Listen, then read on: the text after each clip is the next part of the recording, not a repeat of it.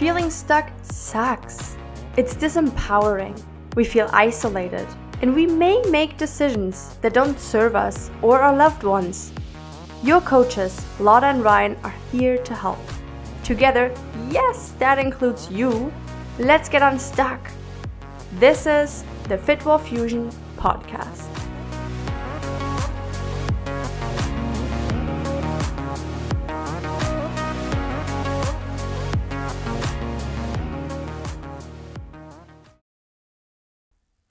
And welcome to another episode of FitWell Fusion. My name is Lotta, this over there is Ryan, and what are we talking today about? We're discussing the concept of fear. Fear, you mean as in Halloween is coming up and we're scared? Well, no, it could even be something more subtle than that, but even if it's subtle, if it if it persists in you for years or decades, it could be a lot stronger than just a Halloween thing. Yeah, so we're talking about fear, and there's a couple interesting things connected with fear. So, what fear does with us, it's it's really scary. It puts us in a state which is called fight, flight, freeze state. So our nervous system really gets ramped up and thinks that our survival, like our most basic aim in life, I want to say, as the animals we are, what we're, um, is threatened. And then our our body thinks that we're under attack and our body doesn't make a difference whether there's actually like a dangerous animal or whether there's a yelling boss or somebody who cut you off in traffic. You get the same fear response, the same stress response. You've probably heard this a thousand times before, right? It does sound the whole chased by a lion thing. It sounds a bit cliche, but there's a reason, especially people in the holistic health industry, there's a reason they say it so often because your body behaves that way. And when your body behaves that way, it has to prioritize, right? We're, we like talking with clients about prioritization. Your body can only do so, so much. So there's a hierarchy of needs, and th- certain things trump others. There's a hierarchy where if you're in a state of fear, why the heck would your body start digesting food? Right? Because it needs to, to have access to your resources, all your resources. It, and so that's why we're saying if you're being chased by a lion, all these processes that help you heal and recover and feel better and have more energy later, they get hindered. So it became cliche because people need to people realize how valuable it is and they need to share it with their clients to say hey if you're chronically in fight or flight and i see that we need to do something about it because nothing i tell you will even get in right? Even your thought processes are changed because you're focused on the things that trigger fear. And I do get that that it might sound a little funky to some people because they're like, "What's going on?" You know, we used to live outdoors. I don't even know how many thousands of years ago, hundreds of years ago. People do to this day. Well, they do, and it's just it.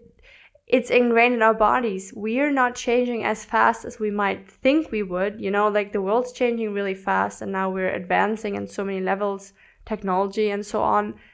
Our bodies are still very similar to you know to the um we call the call the guys that lived out in the stones? Stone? I don't even know.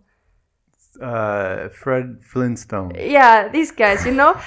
Our body doesn't make a difference like whether we're the flintstones right now or whether we're here sitting in our condos or apartments or houses being on the internet. So um we also there's an interesting thing. I forgot the number to be honest but right now, like these days, we're getting so much more information that our grandparents, for example, used to get. And information, I mean in the terms of like data, meaning input. Let's say, you know, just a couple decades ago, there wasn't that much going on, you know, like there was less advertisement, probably barely any. There wasn't like flickering lights, there were no phones. So when you were walking, there were less distractions. You'd look around, things would look calm. It would, you know, now we would see that in movies these days. some slow movies where people like there's nothing happening. I imagine life was a little more like that. Now these days, especially if you look at, you know, how New York looks like in a movie or even somewhere in Asia where there's constantly bombarding advertisement, colors, flickering lights, the phones, you know, we can reach so much. So we're overloaded with information. So obviously, we're a little more stressed than people back then. Absolutely. So you're talking about this baseline stress that's Mm-hmm. just whatever it is, frequencies going through us, uh, interactions, so many, even non social, well, they are all social basically, but walking by somebody triggers your, you know, triggers you in a very, very small way. You know, is there a perceived threat? Who are they? You take a look. All of that takes some energy. Now imagine you have to walk by 5,000 people, 10,000 people. Imagine, so you're, let's say you're at a stadium uh, for some event. There's a lot, you're, you're exhausted after even just a few hours over there. But some people spend their whole day like that, right? In a massive city, having to have those interactions and then eventually having to filter that out because their brain is like, this is just too much. So they sort of apply generalizations and start group filtering things out. And then they get into this sort of state where everything gets a little um, dimmed, where they can't give the energy to others. They might not, they might actually dim their connection with people closer to them because they're just so used to being overwhelmed. Anytime you've met a big city person or you've met a country person, you, you can quickly tell the difference, right? There's the smile, the interaction with the person who's from a smaller town, but from the city, they don't have the time to put any of that, you know, towards you. But what I'm really getting at here is that there's a baseline tension behind that as well. There's the filtering, constantly filter, all of that requires energy from your brain and puts you in a little more sympathetic, which is why we're talking about it, which is similar to the fight or flight behavior of being chased by a lion.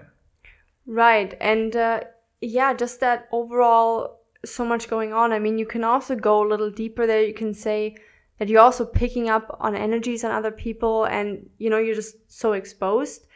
What, what we're really also getting at, and that's not just with the notifications or the, you know, the exposure, we're just getting, or we can get just a little, as Rai said, dimmed, or maybe you can also call it unconscious, or that your body just shuts down a little and is not so vulnerable anymore to exposure, which means you might not feel as much anymore. Life might feel a little bit more dull, I want to even say, or just like a little toned down to protect you. Now, that doesn't sound super interesting, uh, to me at least. And we, we see that in other areas too, right? If you're bombarded, let's say, with smells, scents, super, super strong, you're actually getting less, um, what's that word, right? The, like less, um, you're smelling it less. You're not as affected by smell. You might, you know, have you ever met a person and they're just reeking of perfume? It's because they use that maybe even every day and they do more and more because they're not smelling it anymore. They're becoming desensitized. yeah, so like But- desensitized. Are you trying to say that people get desensitized to a baseline fear? Um, no, to a baseline stress. Like they're getting so much stress that they're getting more desensitized, which doesn't mean you're coping better with it. It's just that you overall are not even like it could manifest in like disconnection from your body, disconnection from your brain, just feeling yourself. So if a lion does show up, you're gonna pet it? well, yeah, like, you might, No you big might, deal. yeah, you might actually invite more dangerous or quotes unquote dangerous situations in your life you might not even realize. You might be so in your head that let's say you're walking on the subway and there might be an actual threat because there's maybe somebody with a knife and you're not even you know the the warning system in you that uh, intuition might not kick in because you can't sense it. You're so desensitized. That's where I'm getting at, you know. Okay. Or would you want to tell us the example that just happened? Um, Yeah, okay. So there fear the reason we're making this episode, the real reason, because fear is an is an excellent motivator, right? So if you want to motivate someone to do something, and we do not suggest this and we do not do this, but fear is a great way to trigger them to get into an emotional state where they're vulnerable and they're willing to make changes based on that. Their ego is sort of temporarily um, temporarily taking the backstage and going, oh, okay, uh, sure, I'll make that decision because it could protect me, right? Insurance companies do this all the time. But a good example here was over here in Mexico yesterday, a category four hurricane was out in the ocean just off of Puerto Vallarta here. And the American media, every time this happens, it's just flooded with massive hurricane threatening the, you know, all these words, threatening the shore of. And it's like, okay, but then if you actually take a minute to look at it, you can look at the trajectory, you can look at what is actually happens and the, the storm dissipates really fast. Okay, that typically by the high, time it hits the shore, it's a category one or a tropical storm. Very common. So, putting people in that state of fear, though, got them to click on the headline. So, that was the sales pitch. Click my headline because there's ads on my page. Okay, so that's a very minor example. A little step up from that is uh, buy my product, my insurance product, so you can sleep safe at night.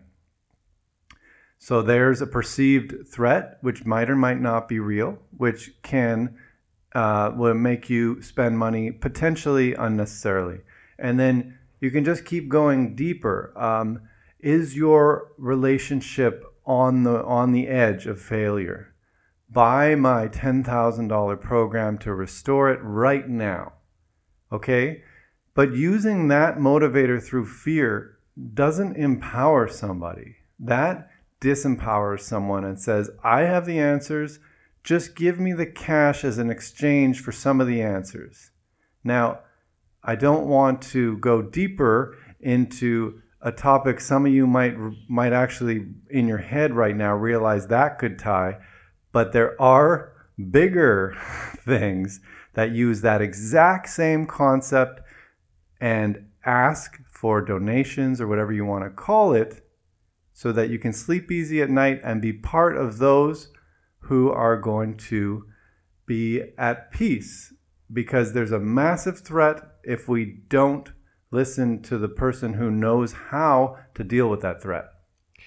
And that's actually really true that this is a motivator for so many things in life. And it also comes together with um, a lots of so i find that there's a lots of this fear here and then don't do this. And like it's a lot of like negative reinforcement these days i find um, not so much like hey how about more of this? What if this good thing happened? It's more like people people like oh be safe. I mean we have even some of these sayings like don't break your leg or even break your leg and that's like a good wish for a break a leg. Yeah break break a leg for for a stage well uh, even here cuídate means take care of yourself.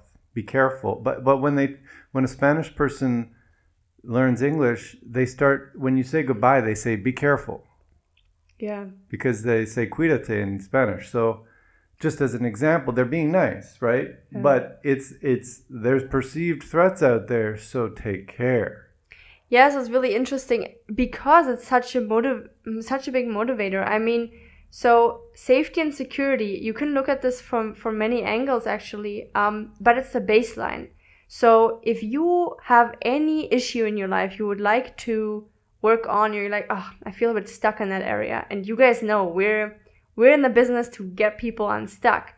So if we want to do that, if you have any issue or thing you want to look at, First, have a look am I safe? Am I secure? Because if you're trying to do any changes, let's say you would want to, I don't know, do something about your diet, relationships, whatever, but you're feeling unsafe, you're feeling unsecure, you're not gonna be, in that moment at least, able to do any other changes because your like most basic needs are not fulfilled. And a lot of times this comes down to money because if you don't have enough money to maybe put some food on the table to pay your rent, uh, some big payments, you know, about to come, or you're living month to month, and your job's so up in the air that you might, um, you know, not be able to pay some bills. Wasn't that Americans or not? Not all Americans. Some. Um, or it's actually quite a high number that they're like three checks away from bankruptcy. Like, yeah, yeah. It's not just just Americans, no, but not. there's a lot more in that system that encourages debt. There was a higher number that I heard specifically about Americans, and it's just if that's the case, then yes, they can do other things. And the reality is, if something big hip, like happens, they are very, very, very quick in a really big um, fight or flight state because their safety and security is just super threatened. Now, aside from those things, there's another factor to consider. Let's say you're in a relationship with someone who cares about you, supports you, wants to support your safety and security, but also support your independence. Oh my God, that exists? Sorry. well, actually, the, the story I'm getting at is somebody who doesn't believe that. So, yeah, somebody, but there's there's been a past relationship where someone physically abused you. The story in your head that that person might have created that hasn't been addressed yet might be I'm not worthy of love in this manner. I'm not good enough. Whatever they might have said to you in the heat of the moment or physically done to you, even though your new partner is not like that, there's always a perceived potential threat and a story in the back of your head that contradicts what they're telling you. And the more, in some cases, for some people, the more the person tries to love you in, in the proper way, with the proper type of attachment, the one that you're looking for, the more you push that away and look for the thing that you're comfortable with. I'm comfortable in fear because you maybe have heard that uh, saying before belief system override. You literally cannot believe this is true because your belief system is fed in that scenario by by the story from the past relationship that maybe you're not worthy of love or maybe love's love is um you look at love a different way. So if something um, is not in alignment with your beliefs, even if the reality is that they're super loving, you're going to either not see it or you're going to be the one creating friction, creating drama, essentially pushing them away. Yeah. And then you might manifest, if you say, I'll never meet a great partner, you might actually manifest that for your future. Because all the great partners that you've met, those potentials, will either not connect with you because you'll initially push them away, or you'll go through the honeymoon phase and then the sabotage begins later when they really start saying hey i want i really want to do more with you. I want to have children and then you just you don't you don't feel deep down that you deserve it because you're reminding yourself that you're a piece of shit you don't deserve love you're uh, you're a horrible partner you're you know all the other all the things that somebody would might have said in in a misunderstanding of, of how they're supposed to share love with you, but ultimately that chain has to be broken. So, this is another thing I'm trying to get at here with fear. It could not just be your your state where you live, things like that. It could be things from the past that you carry around with you every single day. So actually that's a very very common thing. People so if you think back at any story of your life, a story that, you know, has some pain for you, and you feel that pain, even if it's not super strong, guess what? There's emotion there. So there's still motion around that story because emotion is literally E dash motion, right? So you get some motion, emotion about the story. So there's still something there. And this will keep on coming up. I, I tell my clients that when, um, let's say when Ryan and I have a discussion, an argument, and it gets a little heated, usually it's not even us really fighting. Yes, in that moment we are, but really what's happening is we're projecting our each other's past onto the other person. So let's say I might have have had an issue with my dad and he got me upset back in the day. So, you know, meaning when I was a child or a teenager or whatever, and he might have had some issue with somebody in his family. And then he's thinking of oh damn that's what they person said to me. And then he's acting that out. I'm acting that out. So we're both unconscious. We're not actually present in this moment. We're bringing in the past and for us to resolve that actual issue yeah we can calm it down but to really resolve it would have had to be in the past not in the present moment Right. So we're projecting the unfinished business of our ancestors and those who've connected to us when we were developing or anytime actually, but you know, mostly when people are developing these things these stories get get really like embedded inside you. They're like woven into your fabric. And so magic Lotta's a, a magician so Lotta do you want to explain how you help people uh, with let's say someone has a story mm-hmm. something like when they were seven years old somebody told them they w- were never going to be worth anything in their life something like that Mm-hmm. where, where would you where would you start with someone like that Right. So if somebody came to me, um, and they don't necessarily have to know the story already, because really quickly through different stories we can get them there. But let's just say somebody already knew this is the story. And you know, if I ask somebody, hey, what's the worst memories of your life? Most people have at least like five to ten, and they still carry them around. And as you start looking into them, you figure out more. So I would be like, all right, get the story? Cool. Give it a title. So then you give me a title, and then I have you write out the story, and I have you write out the story, how it actually went. So, like, as if you were telling me the story, full punctuation, full sentences, but I don't want to hear the story, I want it written out first. So, what you're doing there is the story in your head is just rummaging. It's infinite. You know, there's no beginning and ending. It's just going, going, going. You put on paper. First of all, you're taking it out of your head on the paper, and then you're giving it a beginning and an end. And usually, what's a couple paragraphs, half a sentence, uh, half a page maybe. That's it. You know, the story that was so big in your head. On paper, smaller, more dealable, more you can deal with it better. Then you read me the story. Well, you read it out loud. All right. Then we're like, okay, what does the story say about you? You give me the feels. What are you feeling? And then from there, you read it again, much slower. Because when people read the stories that are painful, they don't read like, I was standing at the door. They're like, I was standing at the door. This is. They're trying to run through the story so fast. No, no, we're going to slow it down. Look at everything, right?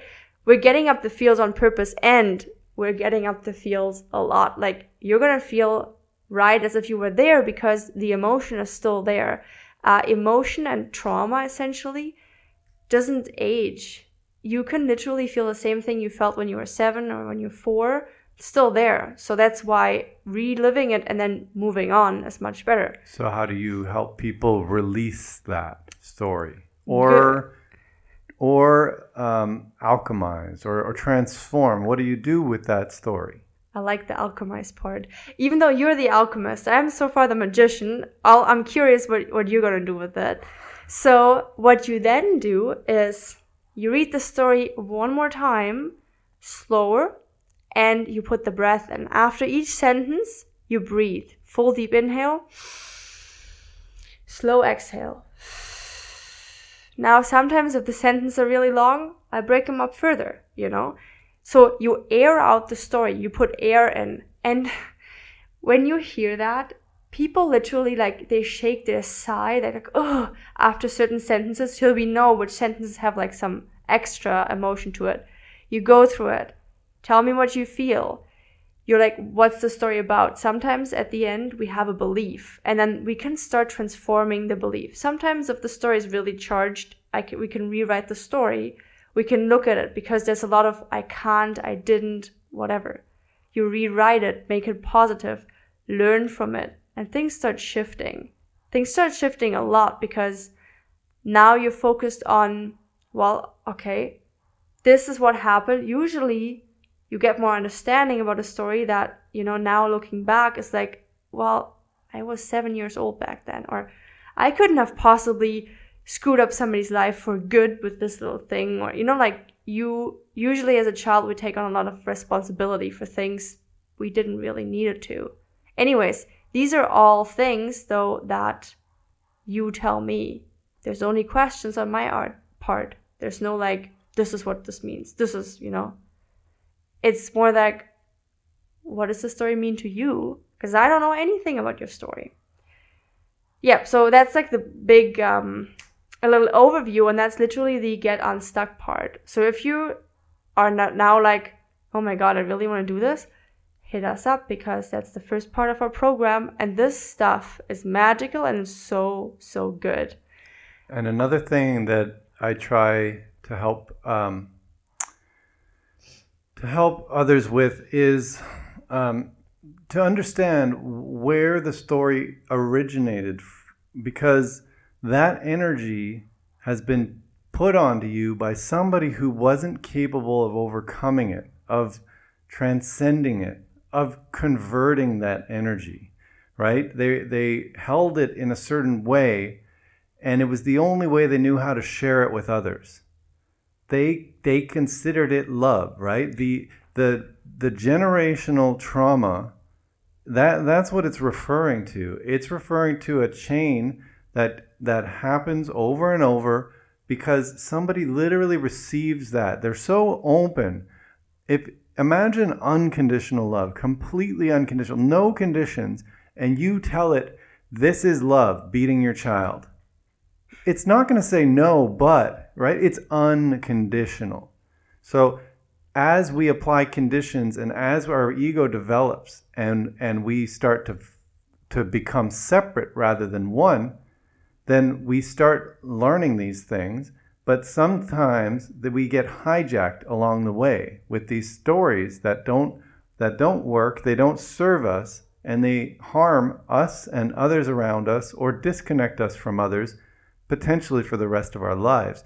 But having compassion and understanding where it comes from, learning about the history or or you know, a lot of people have resentment towards their parents, right?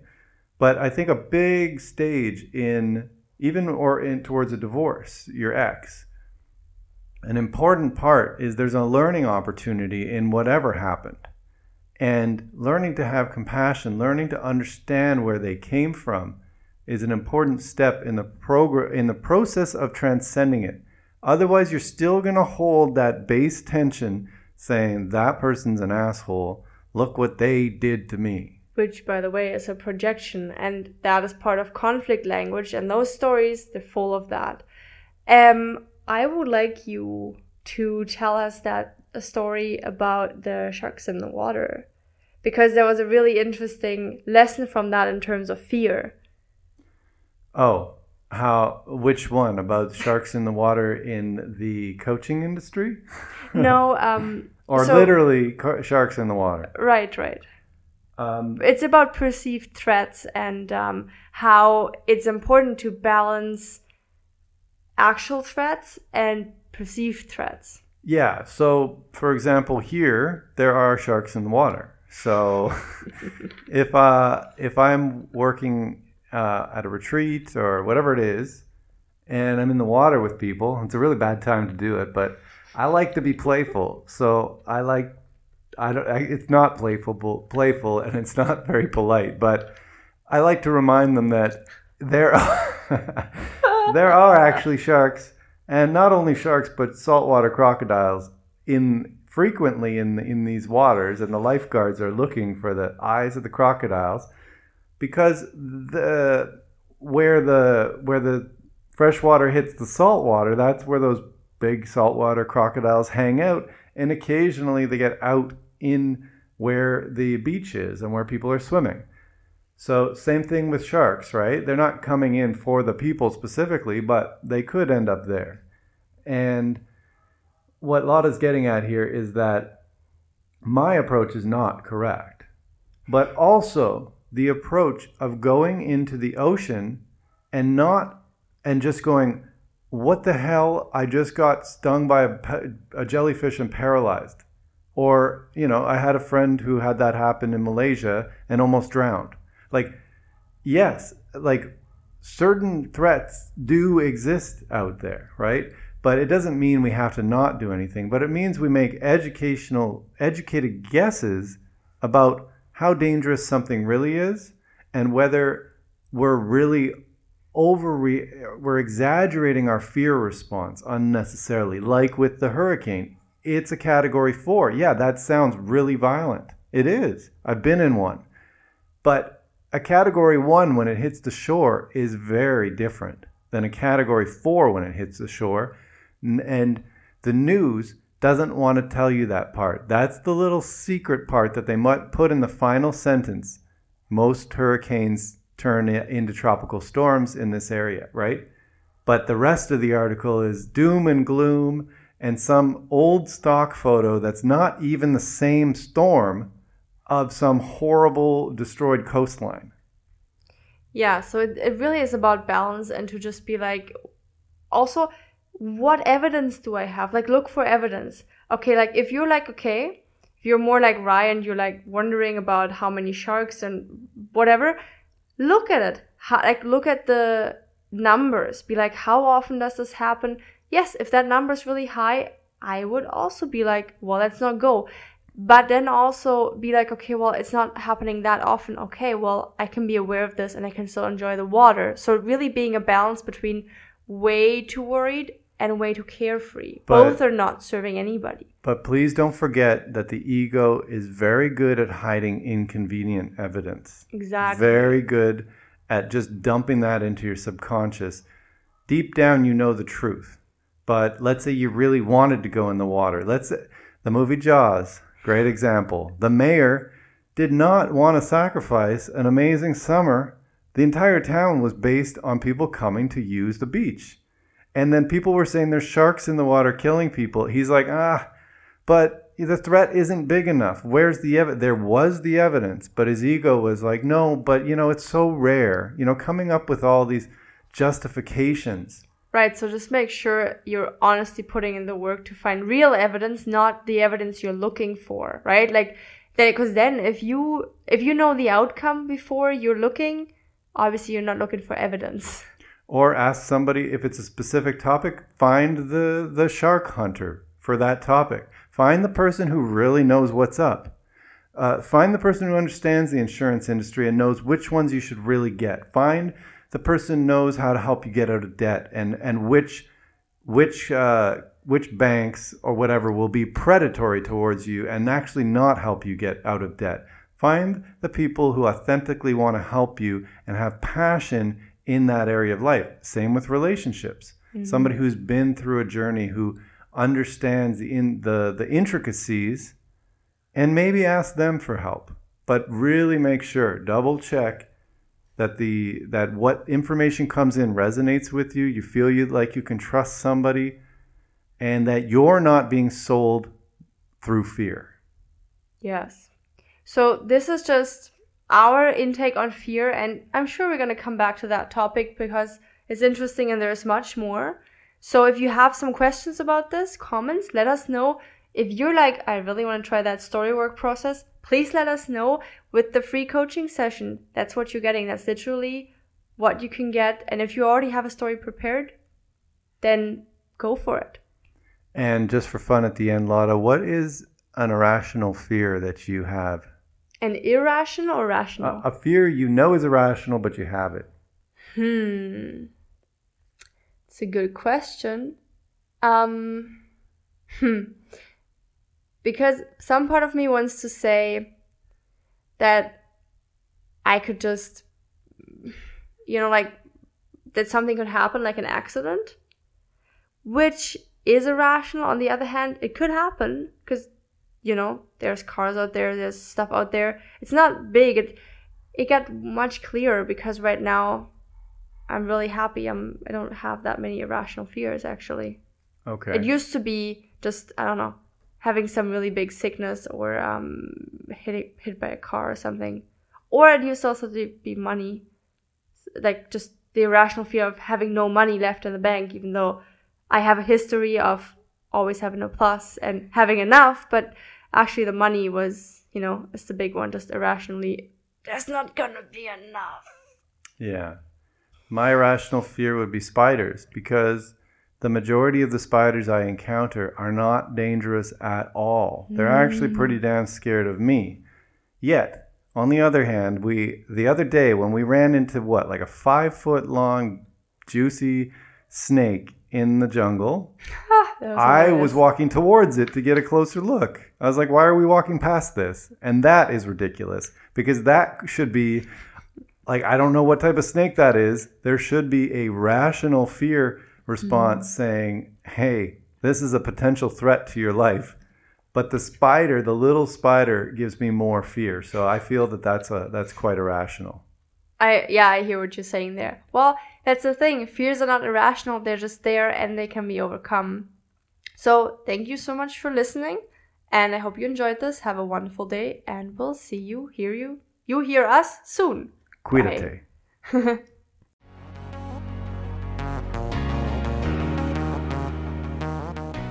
Thank you so much for being here. If you enjoyed the podcast, please leave us a review on your favorite listening platform. There's more to us than the podcast.